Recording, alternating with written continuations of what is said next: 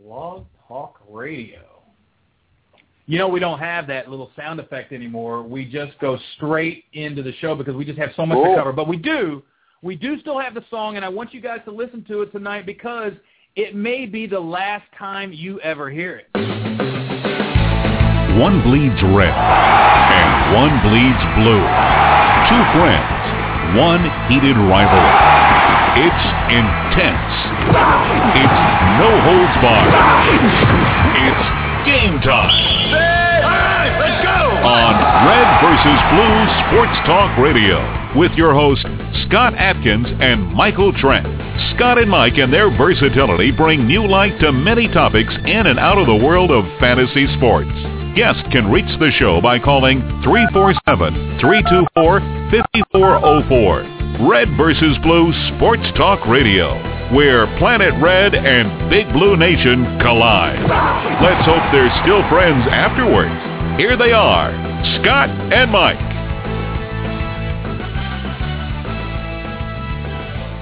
Huh. I'm getting attacked on Twitter right now. Last time I'm ever hearing it? What did he say? Last time? Everybody, and welcome to Red versus. Blue Friday Night Football, wherever you may be. Thanks for making us part of your night. I'm Scott Atkins, team legacy in the world of high-stakes fantasy football, as always, blah, blah, blah. Joined by my big blue co-host from Brandenburg, Kentucky, Michael Trent. Uh, Mikey, we were in a heck of a draft on Saturday, the Come Get Some League, born on social media, and it was one of the most competitive drafts we've ever been in. Yeah, it was a lot of fun, Scott. And uh, first off, I want to uh, thank everyone for uh, joining in with us. Uh, it was it was very competitive. Uh, I had a lot of fun, and you know, it, it wasn't. Uh, it's kind of a bragging rights type of uh, draft, but uh, I tell you what, everybody that was involved, if they didn't seem like it was bragging rights, they were in it. I mean, they were really in it, and it was a lot of fun.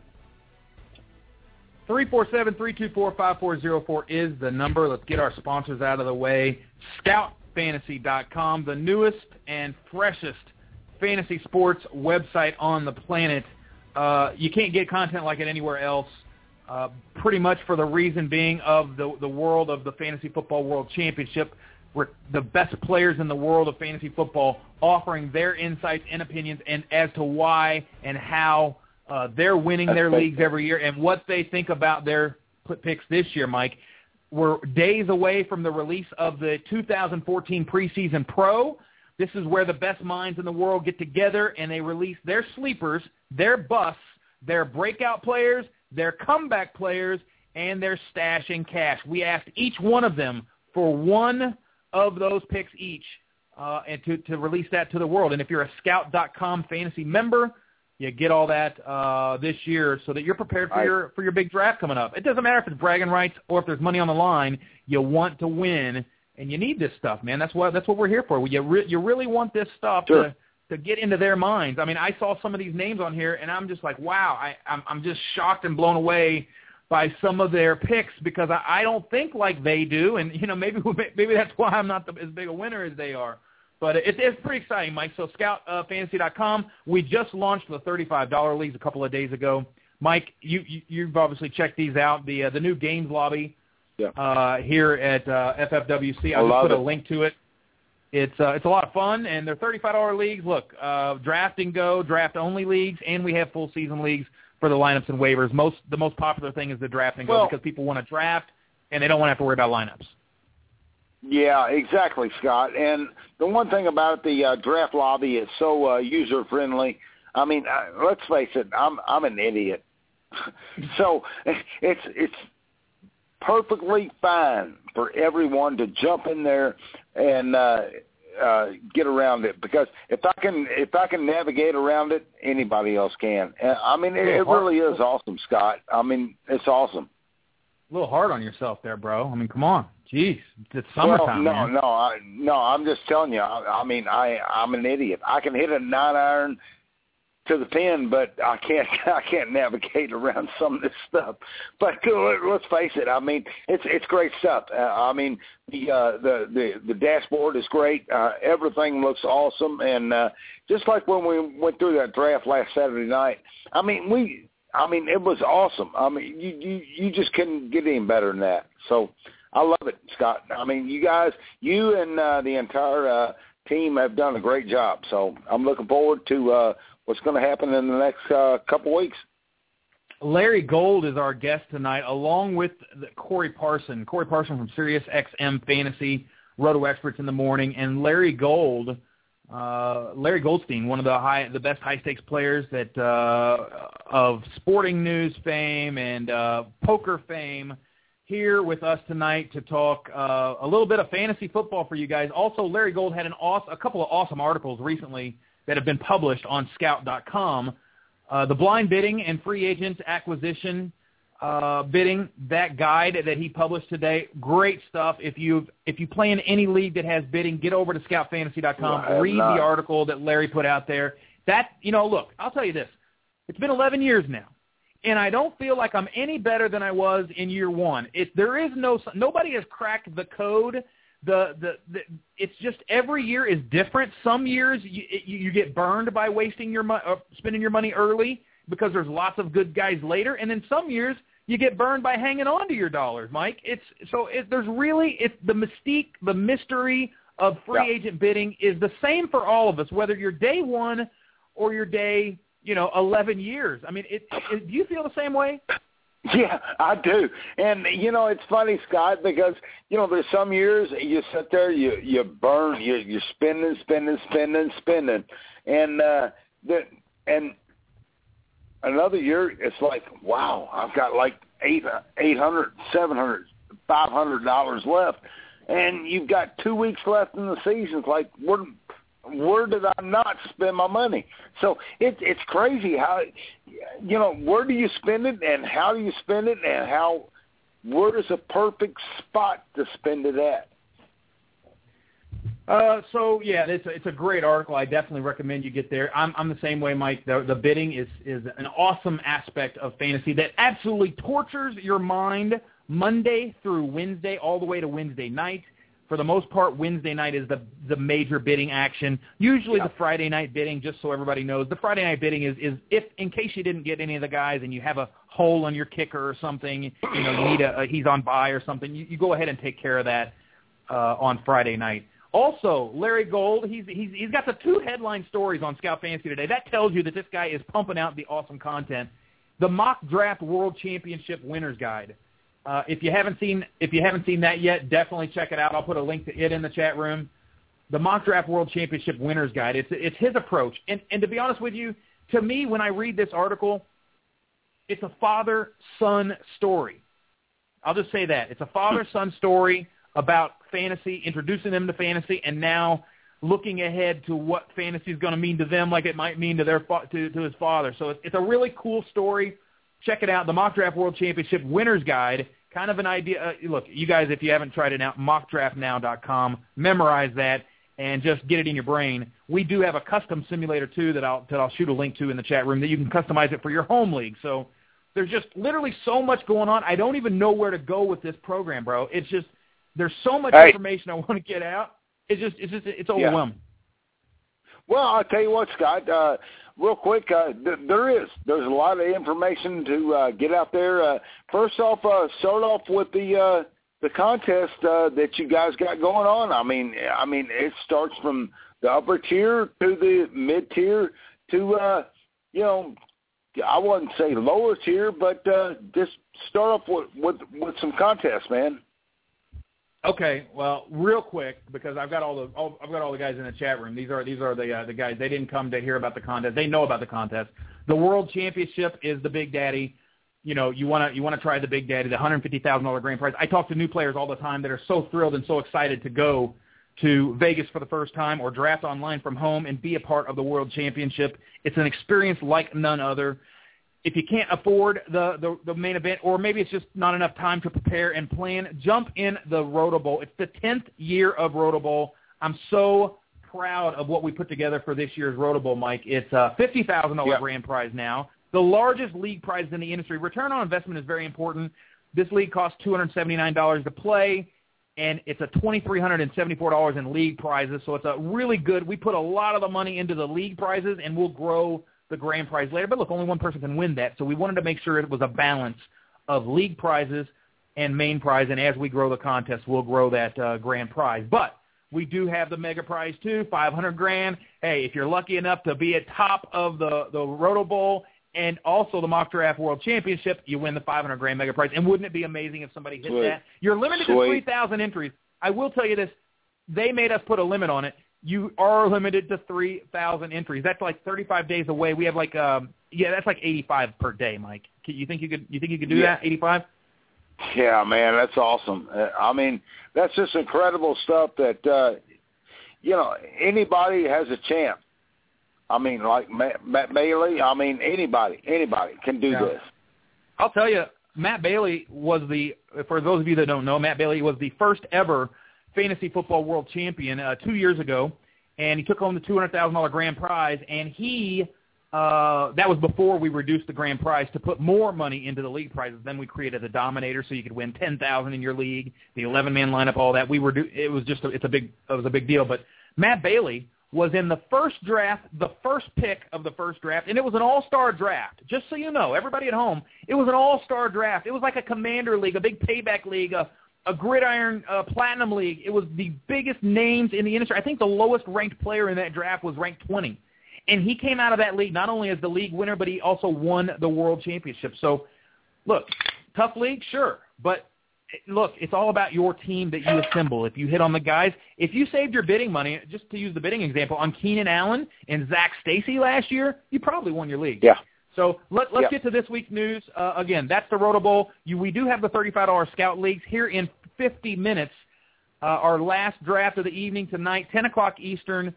Uh, it's a twelve-man, thirty-five dollars league. It's an affordable league. If you can win your seat in a Roto Bowl. You can win your seat in a Roto Bowl next year, or you can take the two hundred fifty dollars cash. Uh, but it's a draft-only league, thirty-five dollars, twelve-man league, twenty-four rounds of, of drafting. So you have a twenty-four man roster. It's not the twenty-eight rounds like our drafting goes. That's for the experienced players and the guys that are putting one hundred bucks up on the line. But the thirty-fives, we wanted to get people, you know, used to it. So it's it's longer than a normal draft, but it's not all the way longer like twenty-eight. It's only twenty-four. The thirty-five dollars Scout Leagues. Give those a shot. We do have spots available for the last draft tonight at ten o'clock. Okay, here we go, Mike.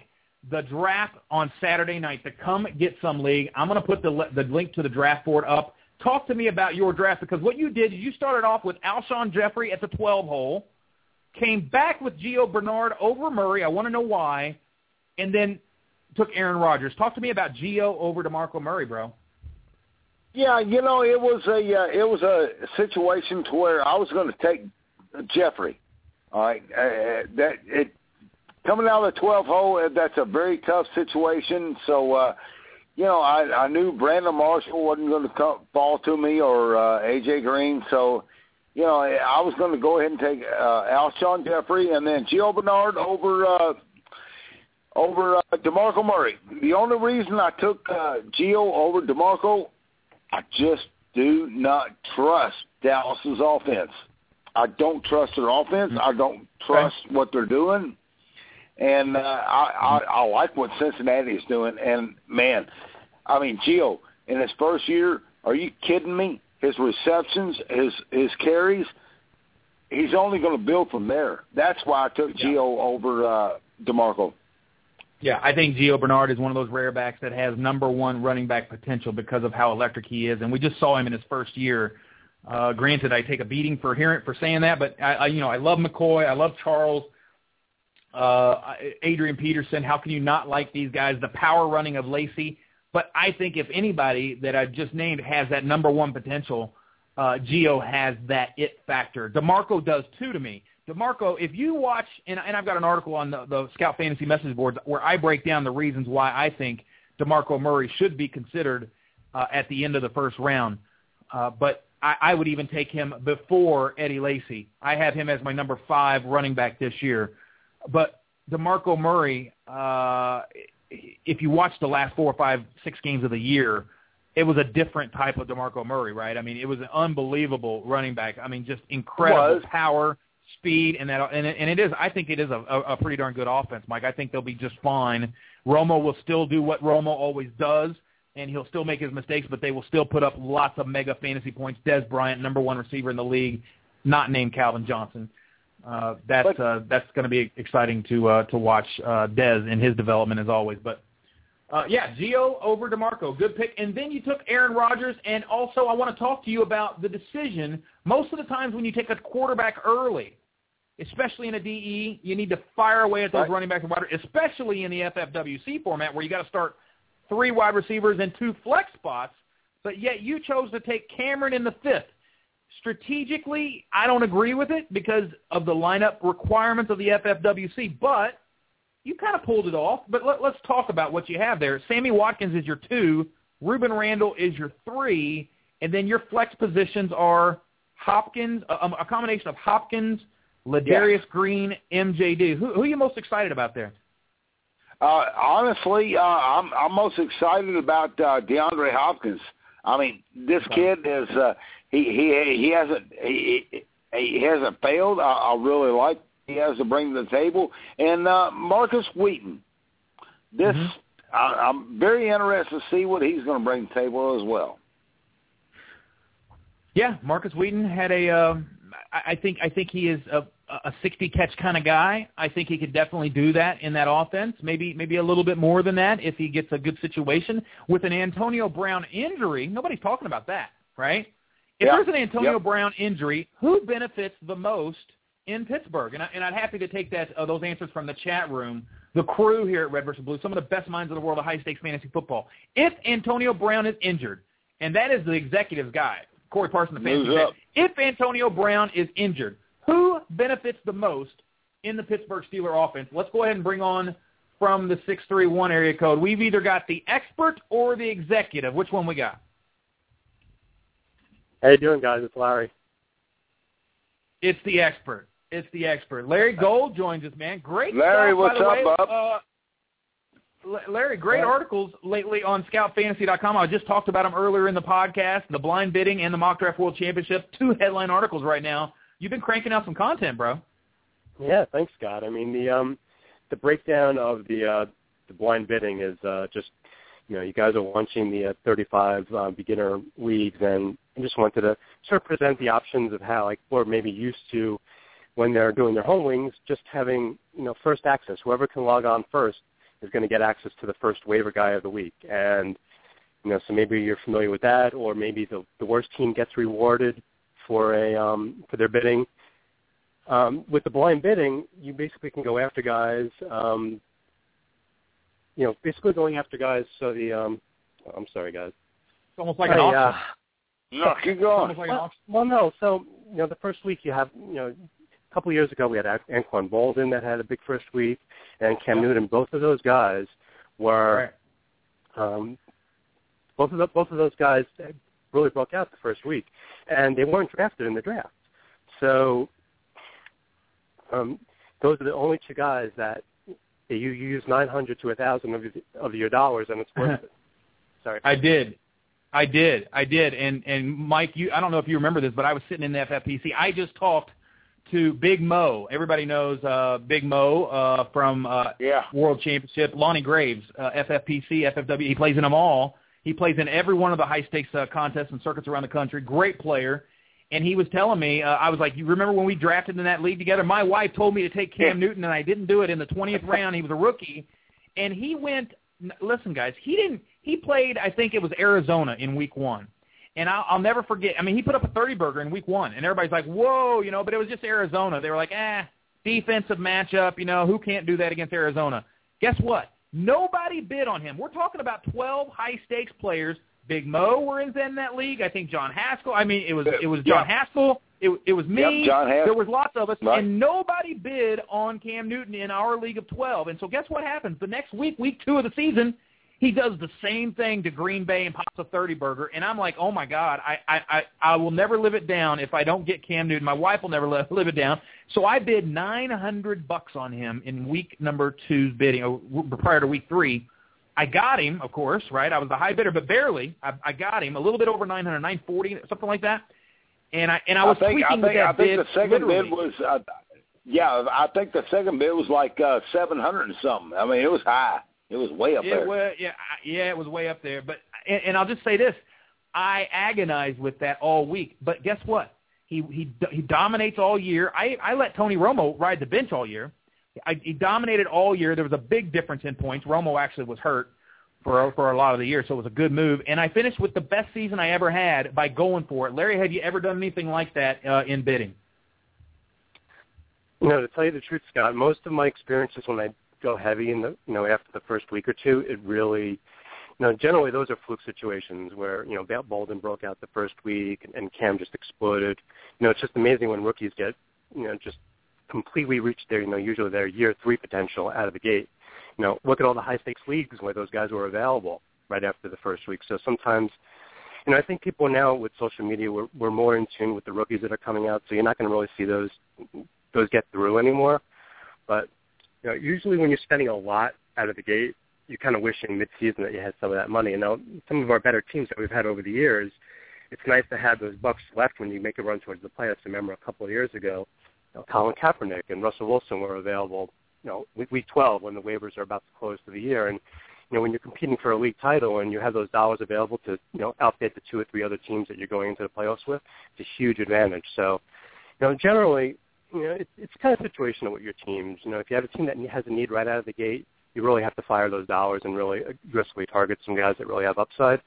But if you can bob and weave through the season and, you know, spend the money, but still sort of keep some in reserve for that special guy, you know, around Thanksgiving time, it really comes in handy down the stretch.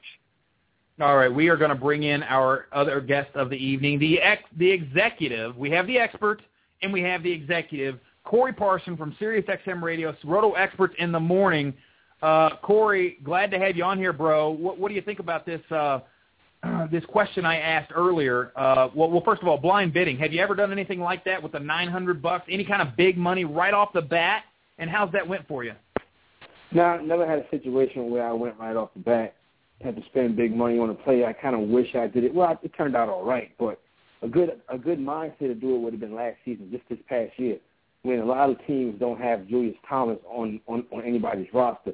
And he came right. out in that first game on that Thursday night. Remember, remember, you know, hey, Scott, we were out there in Vegas. We saw it. We knew it was going to be crazy. Right. And I know teams that went all the way in on him last season, and they spent the nine hundred dollars. They spent the eight hundred dollars, and those teams won the championship. So Corey it Parson, can be worth it. Yeah, Corey Parson from SiriusXM Fantasy and Roto Experts in the Morning. Uh, so w- when we're talking about blind bidding, talk about this Thursday, this year's Thursday night game. We've got Green Bay taking on uh, Seattle. Seattle, right? It's a it's a pretty awesome matchup. The champions against Green Bay. The return of the rematch from that uh, from the catch and the, the refs. Uh, is there anybody in that game that you could see saying, "Man, uh, he really he wasn't drafted, right? He wasn't drafted, but uh, now he w- will be go for crazy dollars for all the people that drafted early." Is it a, a backup running back or something? I'll jump in on this one right here, fellas. I think that if you do see a situation like that unfold after that first game, where a player gets where a player gets you know get the buzz that he's bidded up extremely. I do, I mean, you got to understand fantasy football is for everybody. You got to understand the league that we play in, people in the chat room, people listening to this program. A guy like Robert Turbin is not going to be, you know, in, in free agency. It's just not going to happen. But across the mainstream, a guy like Robert Turbin could be in free agency.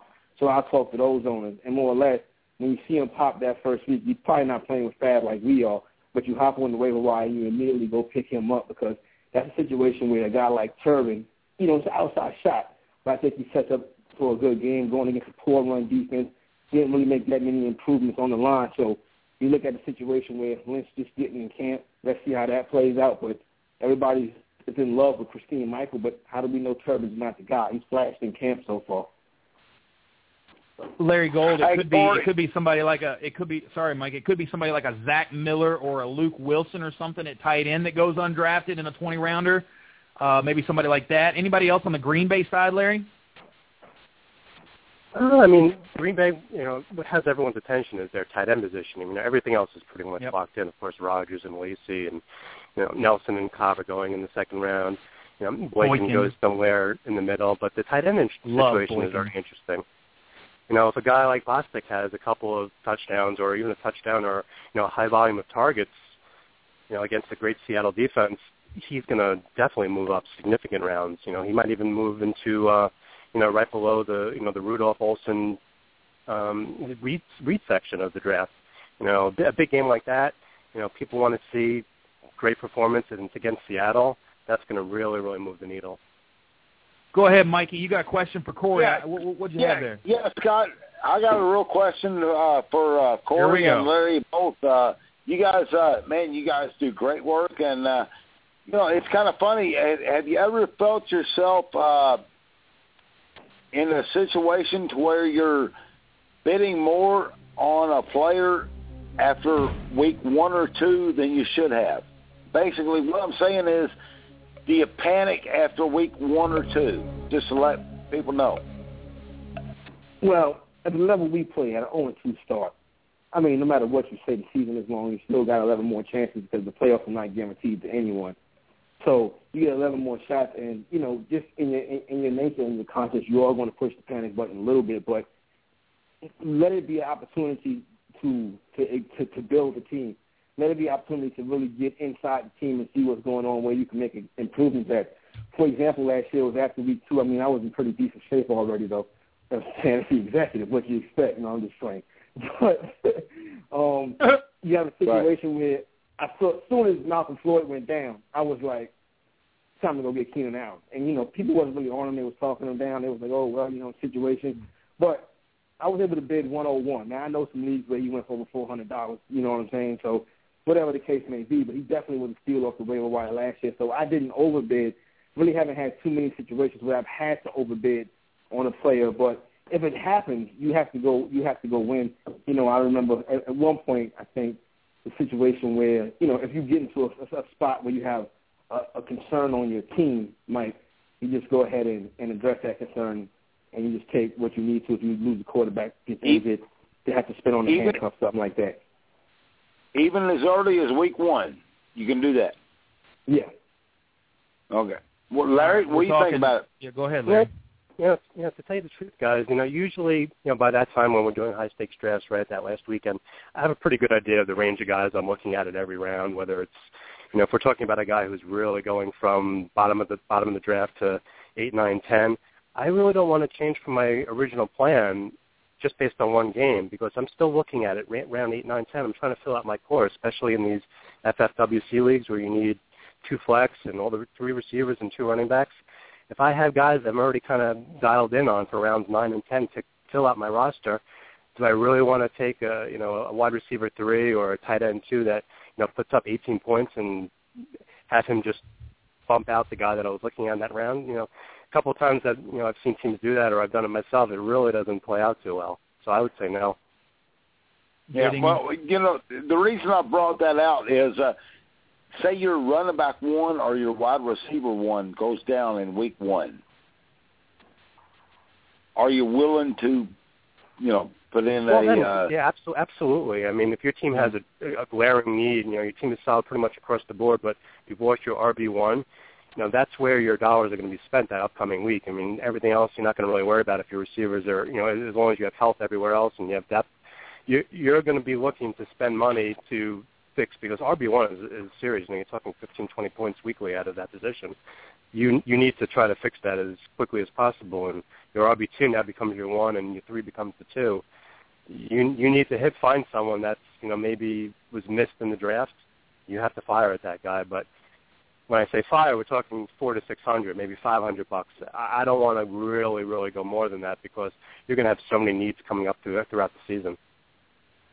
We got Larry Gold with us tonight uh, at TwoRedDucks, right, on Twitter, and Corey Parson, not Fantasy Exec on Twitter, the Fantasy Exec, the only guy that I know that has a uh, stalker on Twitter, I guess, a, a, a copycat.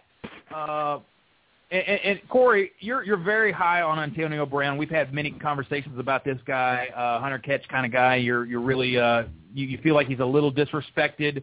uh, with where he's going, because he did catch one hundred ten balls last year. But but we, the, the conversation kind of came up earlier because we've been talking about Marcus Wheaton. So I'm going to ask you, if Antonio Brown were to re- suffer an injury in the preseason before the, your draft, Marcus Wheaton right now is going in about the, what, the tenth or eleventh round, kind of when you're just taking flyers on your on your upside wide receivers.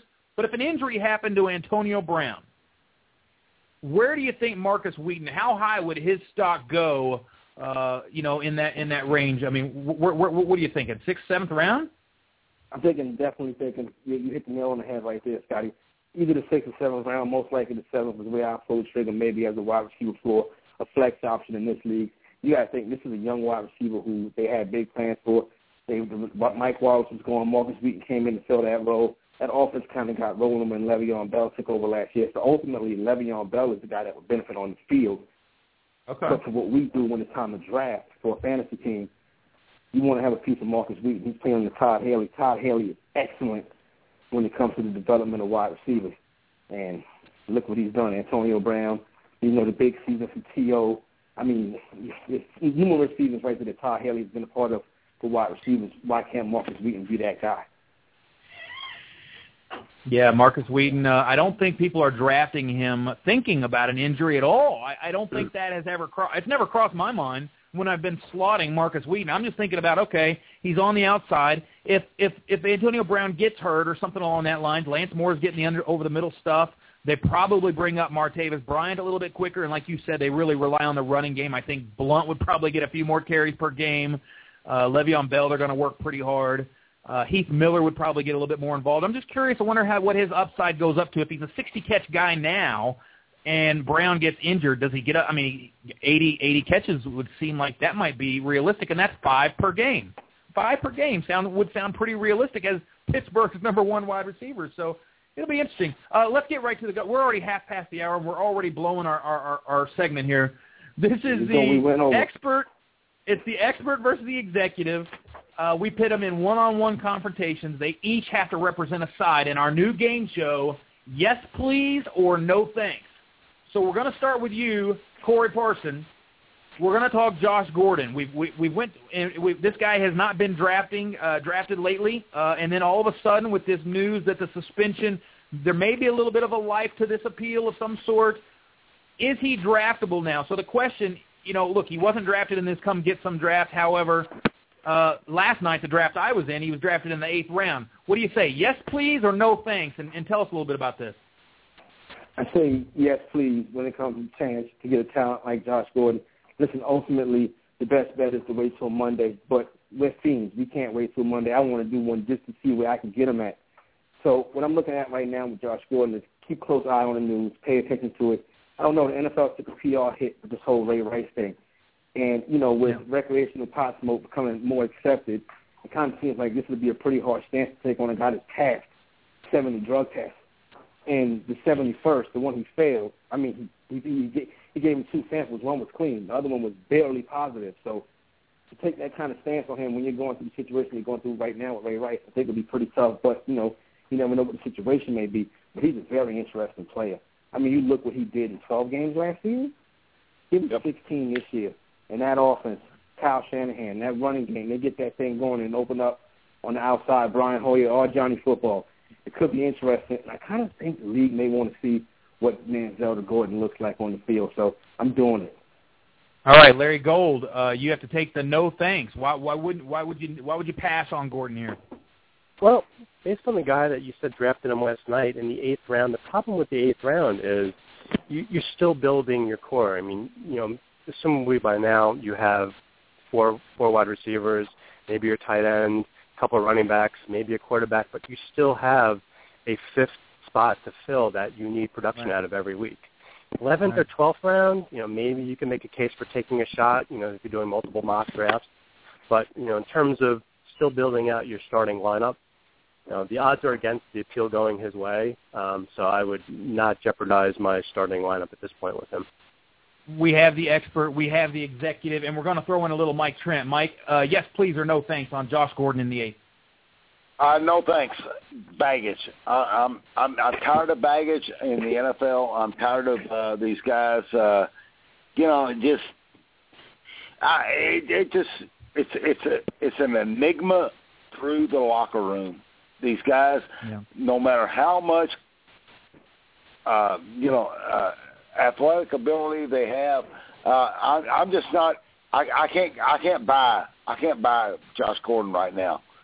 I would rather have somebody else that can that can give my team some more stability. Okay. Mike says no, too. He agrees with Larry Gold. Uh, no thanks. All right, let's move on to Rueben Randle. Larry, I'm going to lead off with you here.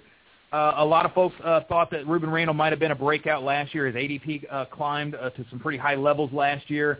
It, it definitely fell back into line this year where people are, are, are saying, you know what, I, I really don't want to spend a very high pick. His A D P is ninety-seven right now, so you're looking at, you know, eighth, ninth round kind of range for Rueben Randle. But I did hear uh, Eli talk about him the other day, and he said, hey, we're counting on, you know, Knicks is a, a big loss, and we're counting on Rueben Randle to kind of make a, a big jump, and he looks great. Uh, so Rueben Randle, uh, let's let's talk about him. What do you think? Is it a is it a yes please or or a no thanks? Mike drafted this guy at seven twelve. I'm I'm in the no thanks camp with Randall, and, and here's why. You know, I'm I'm not feeling the Giants this year. There, there's so many teams in training camp that, you know, you hear good things coming out. You know, young guys are breaking out. The Giants, okay, they they have a new offense. There's bad news with, with David Wilson, and Eli in the passing game was not good last year. So we're supposed to assume the first year in a new in a new offense, they're just going to really be on all cylinders. Randall's going to be in the lineup. He's going to be heavily targeted, probably second to Cruz because they don't really have a tight end, but. You know, in the seventh round, he just he doesn't excite me. You know, a guy like Darrell Jernigan, who really, who Manning really had a great rapport with down the stretch last year. I think in the last three games he had thirty targets and twenty-something catches. I can get a guy like Jernigan or even a Beckham, you know, in the eighteenth, nineteenth round with no risk. Randall's costing me a starting spot in my lineup right now, and I'm, you know, he had sixty catches last year. He's serviceable, but he's just not going to break the bank for you in that spot. All right, the expert says no. The executive, Hakeem Nicks had eight hundred forty-five snaps last year, so you're losing those snaps. Rueben Randle had five hundred eighty-nine snaps last year, so that's going to be a big lift to him. But what do you think he does with it? The other thing I'll mention, uh, executive, is that since the N F L started collecting uh, statistics on injuries, the New York Giants were the most injured team in the history of the statistic last year. So how much does that play into your response that Rueben Randle's worth this seven uh, seven twelve pick, bud? Well, it does play into it, but it plays into it from a different aspect. Um, now, what Larry said is correct. Nothing but bad news is coming out of Giants camp as far as the offense concerns. That offense is now headed up by former Green Bay Packers quarterback coach O C, um, Bob McAdoo. Ben McAdoo. And what yeah. Bob, yeah, what McAdoo brings to the table is the fact that he coached Aaron Rodgers. Had some great seasons out there, so now that's why Eli Manning's learning a new system right now. He's not under the archaic um, gentleman that left last season. His name escapes me right now. Gilbride, Kevin but, Gilbride. Yeah, yeah, Kevin Gilbride. Yeah, he's not under the archaic Kevin Gilbride. But Eli Manning's a smart guy. He won two Super Bowls. It's kind of tough to bet against him. He catches that offense with the weapons they got. Why can't Rueben Randle fit into a Greg Jennings role inside that system that Bob McAdoo is trying to put in, in, in place? Now, Jennings, you know, we're not right now. We look at Jennings as, a, as an afterthought. But in two thousand ten, in McAdoo's system, the last time he played sixteen games, as a matter of fact, caught twelve touchdown passes in that role as a red zone receiver, and he was able to get down the field. Randall, Greg Jennings, listen, Greg Jennings is an ultimate pro. We still have yet to see from Rueben Randle. But if you want to take a shot, yes, seven twelve, tough to do, but I don't see why not. Yeah, uh, Eli's stats went from four thousand nine hundred yards in two thousand eleven, twenty-nine touchdowns, all the way down to thirty-eight. That's why Kevin Gilbride is no longer the offensive coordinator for Tom Coughlin. So there there, there has to be a little bit of new life here. You do lose Nicks. You bring in, draft Beckham. I, I, I, love, I love the Jernigan reference, Larry, because I think this guy is definitely somebody that's kind of the forgotten man now with Odell Beckham. Uh, but, again, hearing Eli, I like to listen to the players when they say – certain things. It kind of it gives you a little peek into how they how they feel about their progress. And Eli kind of said, "Hey, I'm ex- we're excited about Odell, but he's got a long way to go," kind of thing. You know, he's a kid. He's got a long way to. He's got a lot to learn, kind of thing. Where they said they're going to kind of lean on Rueben. So it's going to be interesting. I kind of like the, the, the, the that range to fire on a on a Rueben Randle, but th- it's about that range. So Mike, good pick, man. I I, I, I like the pick. Yeah, uh, You know, I'm pretty happy about it because I really feel like that uh, these guys, Eli, Rueben, they're going to be under the radar for a lot for for a lot of the season. I mean, I really do. I, I feel like that they're not going to be uh, noticed, and uh, you know, they're, they're just going to pick up points and pick up points left and right. All right, here we go. To take a tight end early or not. Uh, a draft board that I, I don't have access for you guys. Uh, I, I drafted a, in a high roller league last night. I took Julius Thomas in the third round, came back and grabbed Bishop Sankey in the fifth to serve as my R B two in this draft master. Now, looking back, I could have drafted Andre Ellington in the third and came back with Jordan Cameron in the fifth. So, Fantasy Executive, which combo made more sense, the Thomas in the third with Sankey in the fifth? Or would you feel better about Andre Ellington in the third and coming back with Cameron in the fifth? Your thoughts? Yes, please, or no thanks? Yes, that was a good move right there. You pat yourself on the back for that one. Here's the thing about situation when, like you talked about Fab earlier, you're going to have to spend this money at some point. Listen, it starts on draft day, but you can't be perfect on every. You're not going to nail every single one of them. If you do, you win one hundred fifty thousand dollars. But what I'm trying to do when I take Julius Thomas, I'm trying to reduce how much money I have to spend on the waiver wire. You're not going to find a tight end on the waiver wire. Jordan Reed came off the waiver wire last season. You get a talent like yep. Julius Thomas attached to that Denver Bronco offense. Welker kind of slowing down now. You already have you, you got Emmanuel Sanders in the mix, but you already have a different situation with Eric Decker not eating up that production no more. So they got two Thomases, Julius and Demaryius. I look for a big season from Demaryius Thomas. And as far as the Shanky pick, why not? A, I like rookie running backs. I don't like, you know, I don't like running backs like Marshawn Lynch and, and guys in their, in their third, you know, in their fifth and sixth season who's already been banged up from time to time. I like young rookie running backs, especially ones that play behind the offensive lines like the one they got in Tennessee. So I have no problem with Shanky as an R B two and Julius Thomas as third tight end. Yeah, a couple of years ago, the running backs for Tennessee caught ninety-eight balls, but they've had three offensive coordinators in three years now. Jason Michael leading the way for head coach Ken Wisenhunt. Larry, uh, I'm forcing you to take the no thanks on this one. Uh, make the case for no thanks, uh, taking Ellington and Cameron instead. Well, the Ellington-Cameron you know, model or combo, it kind of fits with a little bit of what I'm doing on, in a lot of leagues, which is waiting on the tight end. You know, you know, like like Corey said, you know, Julius Thomases and the Gronks and the Grahams, they don't come along every day, so it's really hard to find them. But, you know, this year, you know, Cameron is in that little tier by himself after the top guys, but before there's this whole cluster of guys. You have the Reeds and Rudolph's in a new system and Olsen is solid and Zach Ertz, and you got a lot of guys down there, even after Cameron, that are that are exciting. So, you know, in the, in the case of Ellington and Cameron, You're you're getting that you're getting more out of your R B one first, assuming that you didn't take our running back in the first round. Ellington is a much more proven commodity just based on what he did last year on a team with a pretty weak offensive line in his first year. You know, Sankey will be solid, but Ellington, the Ellington-Cameron combination gives you that, you know, either R B one or a high-end R B two, and it's still a pretty solid tight end. So I think that works as well. Mike, yeah, I, what would you have done there? Yeah, I thought. I was going to echo what Larry just said, and uh, you, you know that makes perfect sense. Uh, I totally agree. Uh, Jordan Cameron, in my opinion, is going to be a great tight end. Is it going to be this year? I'm not so sure, but I really believe his upside is going to be great because I wouldn't have drafted him as high as you know I did, as I did in the draft, but. Uh, You know, I I just uh, I agree with Larry and what he's saying. Uh, it's going to be uh, uh, it's very very tough to figure out. There you go. There you go.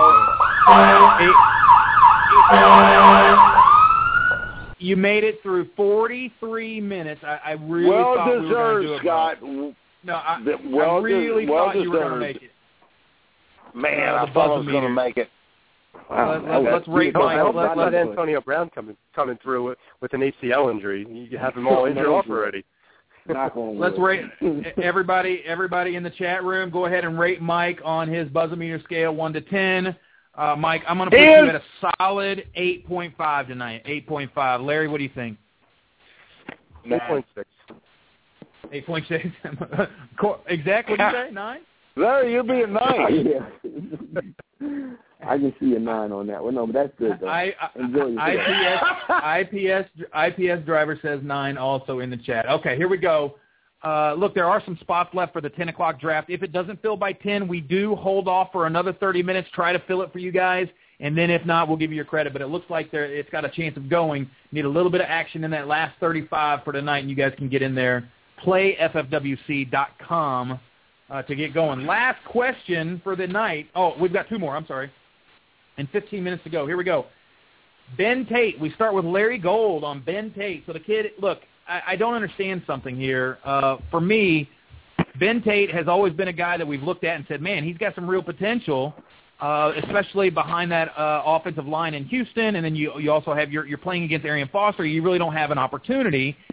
After averaging five yards a carry in his first season on one hundred seventy-five carries, he had an injury-plagued year in his second year. And then in his third year, again, injury struck again, but still respectable yards per carry for that team, four point three, involved in the passing game at thirty-four receptions in, in only seven starts.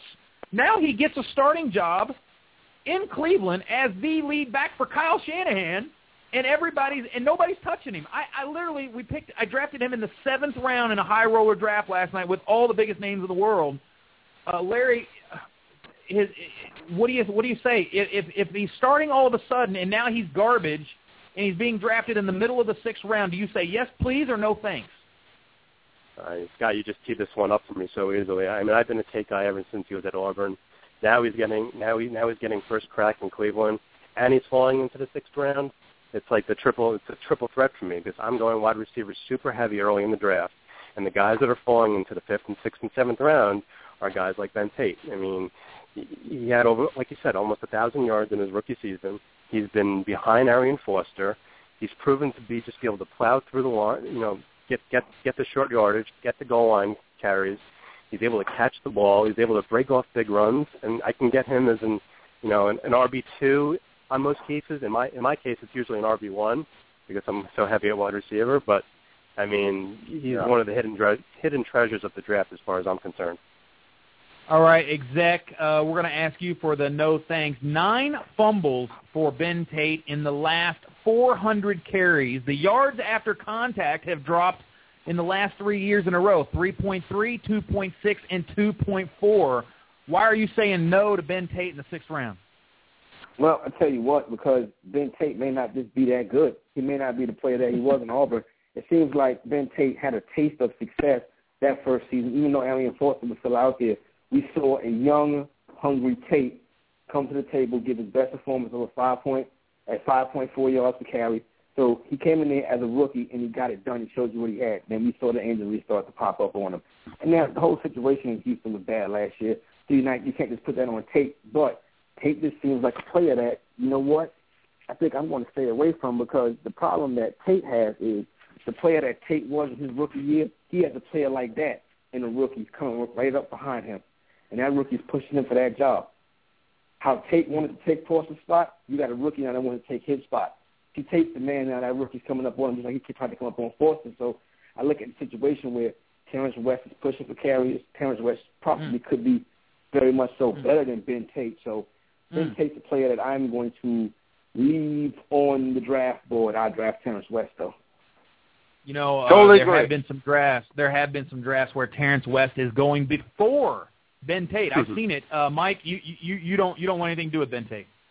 No, I, I do not. Uh, he's part of he was part of a system, and uh, right now I just don't see him uh, being a part of a system that where he's going to uh, succeed. No way in, in the world. Uh, you know, I I think he he might do well if he's taking toward the tail end, but. Uh, Right now, I, I really have no uh, no interest in uh, Ben Tate whatsoever. All right, the last question of the evening in our expert versus the executive segment.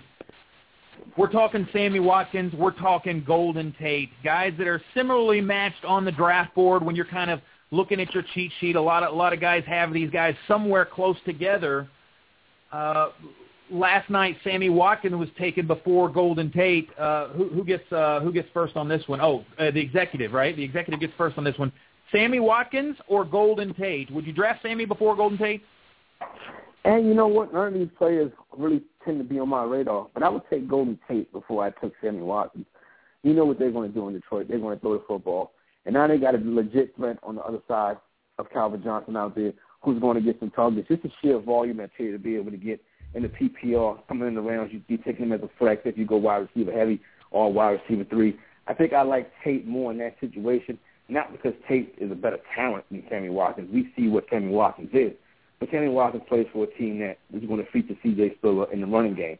He'll get his looks. C J Manuel is the quarterback, doesn't bowl well for him also. Dynamic talent. I think he has a nice rookie season, but uh, Golden Tate's in a better situation. All right, Larry Gold. Larry Gold, we've got Golden Tate, Sammy Watkins. Uh, you have to. You're, you're forced. Your hand is forced here. Is it the natural pick though? Sammy Watkins make the case. I'm taking Watkins, and I'm liking it. I mean, generally speaking, wide, rookie wide receivers don't do anything. Used to be the year three. Now it's been year two when Gordon and Jeffrey went off last year. But once in a while, talent comes along that just makes his own rules, and I think Sammy Watkins might be that guy. You know, I'm putting him against against Golden Tate, who's if Golden Tate was in the same system for three years, I would maybe have a hard time justifying Watkins. But given that Tate's going somewhere new himself on a team that already has Calvin Johnson, and it seems like they have three or four running backs that they want to give twenty touches to each with Bush and Bell and Riddick and Bashore, I mean, Golden Tate's gonna is, is not going to put up exciting numbers. I mean, he's in a great offense, but, you know, I, th- I think he's capped it, you know, eight hundred, nine hundred yards, where Watkins could just be that one special guy that comes along and, and wins you a league. You know, yeah, T J Manuel and, the, you know, the Bills are scary and they have issues, but they're going to be way behind in a lot of games. You know, their defense is beat up. You know, they have yeah. Spiller, but they, they have Mike Williams doesn't really excite me, and, you know, and, and Woods is okay, but Watkins is just, you know, he's he's already working with, you know, with Manuel during the O T As, and he wants to be the best, and I like what I hear so far. So, you know, if I'm gonna I'm gonna take a shot with him. Mikey, what do you what do you oh. say? Yeah, yeah, Sammy Watkins all the way.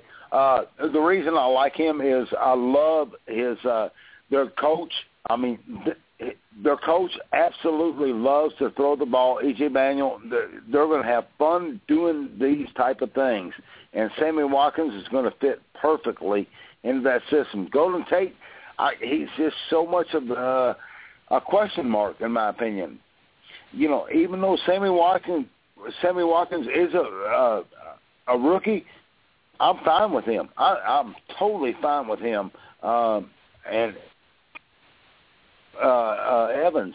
So, you know, okay. I'll go with Sammy Watkins right here. I will. Uh, I'm going to uh, give everybody a sneak peek into the preseason pro picks from this year that will be released this week as part of your Scout Fantasy membership. John Rozek, one of the best players in the world, his sleeper of two thousand fourteen is Golden Tate. And I'll just read nice. you a little excerpt from his uh, his article here. He says, Golden Tate had a productive and mini breakout season last year in Seattle's run-heavy offense. He now moves to one of the most pass-heavy offense in the N F L with no real threat to the wide receiver role. Tate is a solid fit. The wide receiver two role. Tate is a solid fit for the offense, and Stafford could look his way often. He has a good shot at finishing with around eighty catches and close to one thousand yards. Throw in a few T Ds, and you're looking at a low-end wide receiver two you can typically get in round seven or later. So, again, a sleeper after round six. six uh, John Rozek, the champs, takes Golden Tate. So, uh, yeah, that's the kind of information. Look, I, it, it makes me want to go draft Golden Tate. We had, we had pegged him as a breakout last year, and I think more than anything, it's Seattle's offense, right? I have I have callers uh, and emails every week talking about Percy Harvin, and I'm like, well, Percy's never had a one thousand-yard season, and I don't think any Seattle wide receiver has had a one thousand-yard season in, in, in the modern era. So I, I, I don't know if it's, you know, if you can really blame that on Golden Tate. Detroit has big plans for him, so I would not be surprised to see him outperform a rookie wide receiver, even though he's mad talented. Hey, Scott, uh, real quick, uh, I want I want to throw something at uh, Corey, Larry, and yourself. Uh, we got, uh, what, about uh, five minutes to go? Uh, this is going to be a uh, – this is going to be ongoing round, I don't know, say round uh, three, four. Alfred Morris, Shane Vereen, C J Spiller. Which one would right. you take? Exec. I'm going with C J Spiller, and yeah.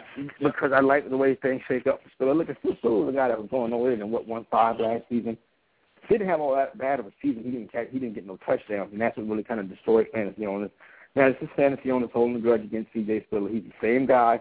The same offense yep. is going to feature him. He can do more with less. He's going to catch balls and split them out that wide receiver.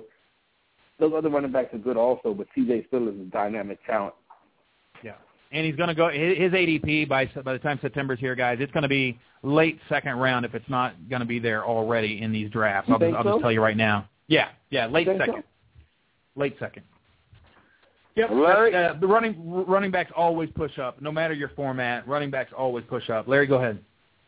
Now, I would rank them Spiller, Vereen, and Morris, um, with pretty big gaps between the three of them. Wow. Now, Spiller, for the reason you got up that Corey spoke about. I mean, he's just when he's healthy, he, he's just, he's one of the best. I mean, I, just the explosive plays that he's capable of making on a, on a weekly basis. And everyone thinks that he always he's always hurt. He was banged up last year, but he's he's tough. He he suits up. He's only really sat out five games his whole career, which feels like it's a lot lot bigger of a number, but it's not. And he catches the ball. You know, like, uh, you know, Buffalo's going to have fun this year, you know, with Watkins and Manuel. They they know they're not going to really be able to compete with the New England's and Denver's of the, of the conference, but now their offense is going to be more fun than it's been in a long time, and they're going to move the ball down the field, and they'll probably be behind a lot, and they're going to make a lot of plays. Green, um, P P R machine, but he's got James White chasing him up, and Ridley, you know, hasn't fumbled in camp yet, so he's going to get the ball. And Morris I'm just not a big fan of because he just doesn't catch the ball at all, and now he's got the, yeah. the Gruden team there, and they're going to look to pass the ball probably sixty percent of the time. Mm. Cool. Thanks, guys. Yeah. Larry, you don't think Morris is going to have a chance to punch in all those touchdowns? Playing mm. like why, if you like Eddie Lacy but you don't like Alfred Morris, I, that's what I don't get. They like Monty Ball, mm. they don't like Alfred mm. Morris, and twenty-eight, twenty-eight, eighty in two seasons and twenty touchdowns. Yes, mm. it is room for a traditional style running back even in P P R leagues. That's where I stand on Alfred Morris. He's going in the fourth round. He's a tremendous steal.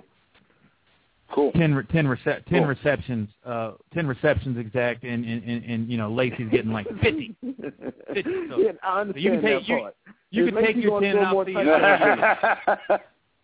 Uh, by the way, our guest this evening, fantastic, Larry Gold from Scout Fantasy dot com and Corey Parson, the fantasy executive from SiriusXM Fantasy and the Roto Experts. I want to tell you, there's two podcasts right now on the Scout Fantasy Network. It's Red versus Blue, and it's the F F Toolbox podcast. Uh, on Tuesday night's F F Toolbox podcast, Brad Evans from Yahoo joins us, and it's a doubleheader kind of night. Matt Williamson from E S P N. So, so guys, you've got some pretty good company. Thank you for being on Red versus Blue tonight, guys. We really yes, appreciate sir. it. Yes, sir. It was a ton of fun. You always know that. Yeah, great Thanks, time, Corey. Thank Thanks, you. Larry. All right, guys, uh, you got you got to listen to to Corey. He's been uh, on with Nando DeFino just about every morning. Uh, they've been breaking down their uh, their stuff on uh, on SiriusXM and Roto Experts in the morning, and then of course uh, Larry Gold writing some awesome content for Scout Fantasy, just saying, hey, look, the high stakes players who have some uh, have their, their opinions and they want to share them with the world. Larry's one of those guys, and we totally embrace the high stakes community. If you are a member of the high stakes community and you would like to write some content for Scout Fantasy, definitely shoot us an email, Scott at F F Toolbox dot com. We will definitely talk to you. We would love to share your insights with the rest of the modern world. Mikey, that was a great show tonight. Uh, last hey, comment, thanks, I want to talk about bye weeks. You said a comment to me that bye weeks don't matter yeah. anymore for you, that you said they used no. to, but they don't anymore. So are you saying that bye weeks are a rookie mistake? You have twenty seconds. Yeah, uh, real quick, uh, bye weeks, uh, I used to worry about it, but that that clouded my uh, imagination, and w- what I was able to do is pick the best player and then use free agency to get away the bye weeks. So, so are, so are you saying it's a rookie mistake? Yes. Okay. All right. Matt, Mike's calling all you guys who believe in bye weeks. Yeah, call on your rookies. And if you want to know about rookies in F F Toolbox, if you want to know about bye weeks, Google N F L bye weeks. You'll see why F F Toolbox is at the top of the game for content uh, in the fantasy world. From everybody here at uh, Scout Fantasy, the Fantasy Football World Championships, and Roto Bowl, Good Mike, stuff, Scott. Uh, thank you, buddy. We'll talk to you soon in thank our you. draft, and uh, We'll see you guys next week. thirty-five dollars draft and goes going on tonight. You've been listening to Red versus. Blue Sports Talk Radio, where Planet Red and Big Blue Nation collide. With your hosts, Scott Atkins and Michael Trent. Please join us next time.